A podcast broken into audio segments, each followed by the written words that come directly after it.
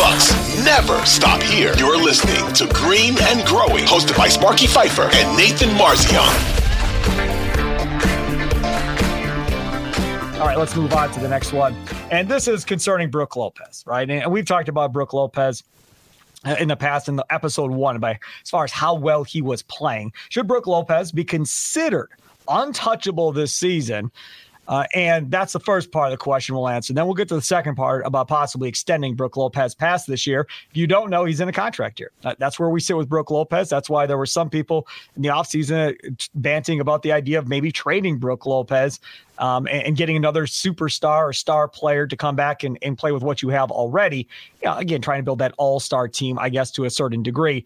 But now you've seen Brook Lopez's value really to this team. If you forgot how good he is when he's healthy, uh, and he's healthy right now and playing at a high level. Yeah, and a lot of people did forget just how valuable he is and the impact he has. He's obviously getting up there in age, and I was a person all off season. It was you know, there are plenty of people saying we need to try to find a way to to trade him, get younger. He's, you know, he, people basically saying he's washed and cannot be very impactful for us. We got to try to find a way to move him while he still has some value.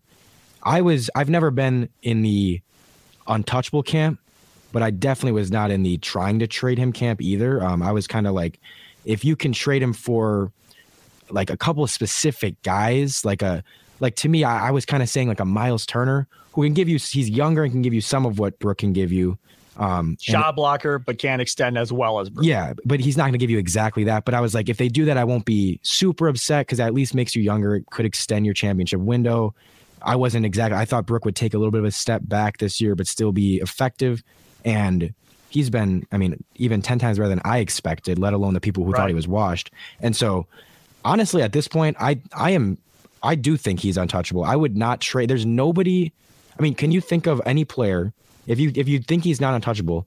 Because I think we can all agree that the role Brook plays is extremely important in unlocking our defense and yes. even our offense too. Because you can't have a center that can't shoot around Giannis. You need that floor spacing. So if if you agree that that role is extremely extremely important, then if you're trading Brook Lopez, you need to get someone who can play that role back or draft somebody. And who is that player? There really that there isn't that player. And if you're going to draft someone when we're picking in, you know, the late exactly. first round, you're not going to. The chances of finding a player that can do that are so incredibly low. There's just there's no way you can trade him without basically losing that role. Because even like I said, Myles Turner, like good player, younger, decent defender, and everything, but he's he's not going to. He, putting him out there instead of Brook okay. Lopez is going to completely change things.